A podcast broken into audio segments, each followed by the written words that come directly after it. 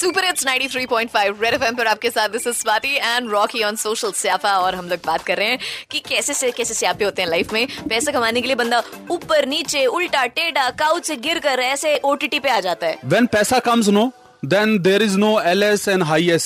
Oh my god, I like this. Nothing happened. Only money money matters.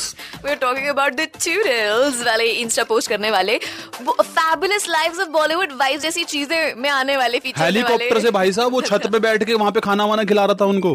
Karan Johar की बात कर रहे हैं। हमने कहा यार Karan Johar big boss OTT वाले प्लेटफॉर्म पे होस्ट कर रहे हैं, तो मैं और रॉकी तो यही हो गए थे कि यार इसको पैसे नहीं मिल रहे, जो हमारी तरह ये भी पैसे के लिए कुछ भी कर रहा है। पैसे के लिए करण जौहर भाई साहब कुछ भी कर रहा है जीवन के अंदर में, ऐसा लग रहा था हम लोगों को। हमने आपसे पूछा, एक वीरेंद्र जी हैं, उनका मैसेज आया इंस्टाग्राम पे डीएम में। उन्होंने कहा है कि पैसा जिंदगी में कुछ नहीं होता है, पैसा इंसान को खुशी नहीं ला के देता है।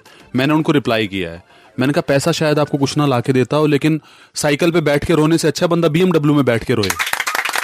रेड एफएम बजाते रहो।